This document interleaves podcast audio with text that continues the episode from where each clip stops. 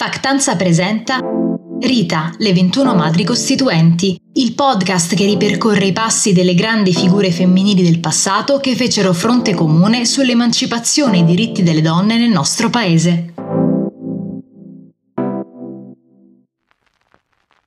Comprenderete la mia emozione per essere la prima donna nella storia d'Italia a ricoprire una delle più alte cariche dello Stato. A parlare è Nilde Iotti, una delle 21 madri costituenti, durante il suo discorso di insediamento come prima donna presidente della Camera dei Deputati, un ruolo che manterrà per 13 anni dal 1979 al 1992. Leonilde Iotti è stata cresciuta con l'idea che bisognasse lottare per i propri diritti alzando anche la voce. A Reggio Emilia il padre Egidio era un ferroviere sindacalista socialista che insegnò alla sua bambina, nata il 10 aprile 1920, l'importanza dell'impegno politico a favore della collettività. Fu a causa di questo impegno che venne licenziato e costretto spesso a fuggire dalle persecuzioni del regime fascista.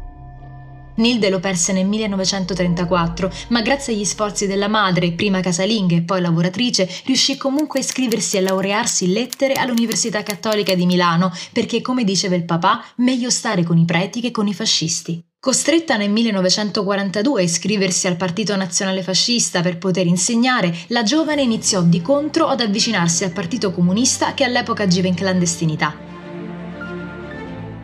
In lei si fece largo l'idea di dover agire sempre più in prima linea, proprio come aveva fatto il padre Egidio, e nel 1943, dopo l'armistizio dell'8 settembre, partecipò attivamente alla resistenza. I suoi primi incarichi furono quello di staffetta partigiana portaordini tra le file dei gruppi di difesa delle donne e nel 1945, all'interno dell'Unione delle Donne Italiane, di cui diventerà poi presidente l'anno successivo, indagò sulle condizioni delle famiglie più bisognose.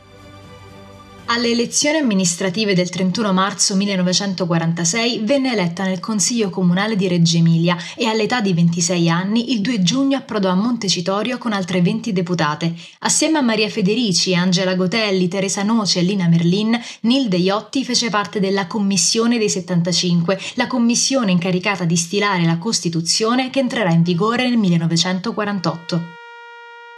All'interno della Commissione dei 75 portò una relazione sulla famiglia, ancora oggi di grande attualità, che contribuì a scrivere gli articoli 29, 30 e 31. La giovane deputata affermò sì il valore e i diritti della famiglia, ma anche la necessità di emancipare la donna dalla condizione di arretratezza e di inferiorità in cui si trovava, garantendole una posizione giuridica che le riconoscesse piena dignità di cittadina.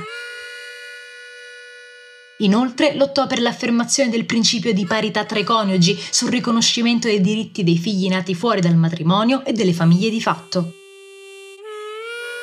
Nelle sue battaglie da parlamentare si dichiarò contraria all'introduzione del principio dell'indissolubilità del matrimonio nel testo costituzionale. Infatti, andando anche contro il suo partito, fu promotrice della battaglia per il divorzio del 1970 e dell'interruzione volontaria di gravidanza del 1978. Inoltre fu l'unica a richiedere una revisione dei rapporti tra Stato e Chiesa e del concordato che si trovavano all'interno dei patti lateranensi del 1929.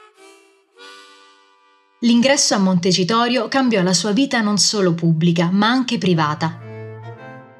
L'amore nato con il segretario nazionale del Partito Comunista, Palmiro Togliatti, di 27 anni più grande, già sposato con Rita Montagnana, altra madre costituente, e un figlio, durerà fino alla morte di lui nel 1964. Perché ti ho amato e mi hai amata? Ne avevamo il diritto? si legge in una lettera. Fu un amore passionale e appassionato, fatto di un profondo rispetto reciproco e con qualche momento di gelosia, come quella volta in cui Togliatti strappò davanti a lei il foglio su cui era riportato l'indirizzo di Carmen, una donna con cui aveva avuto una storia durante la guerra civile spagnola.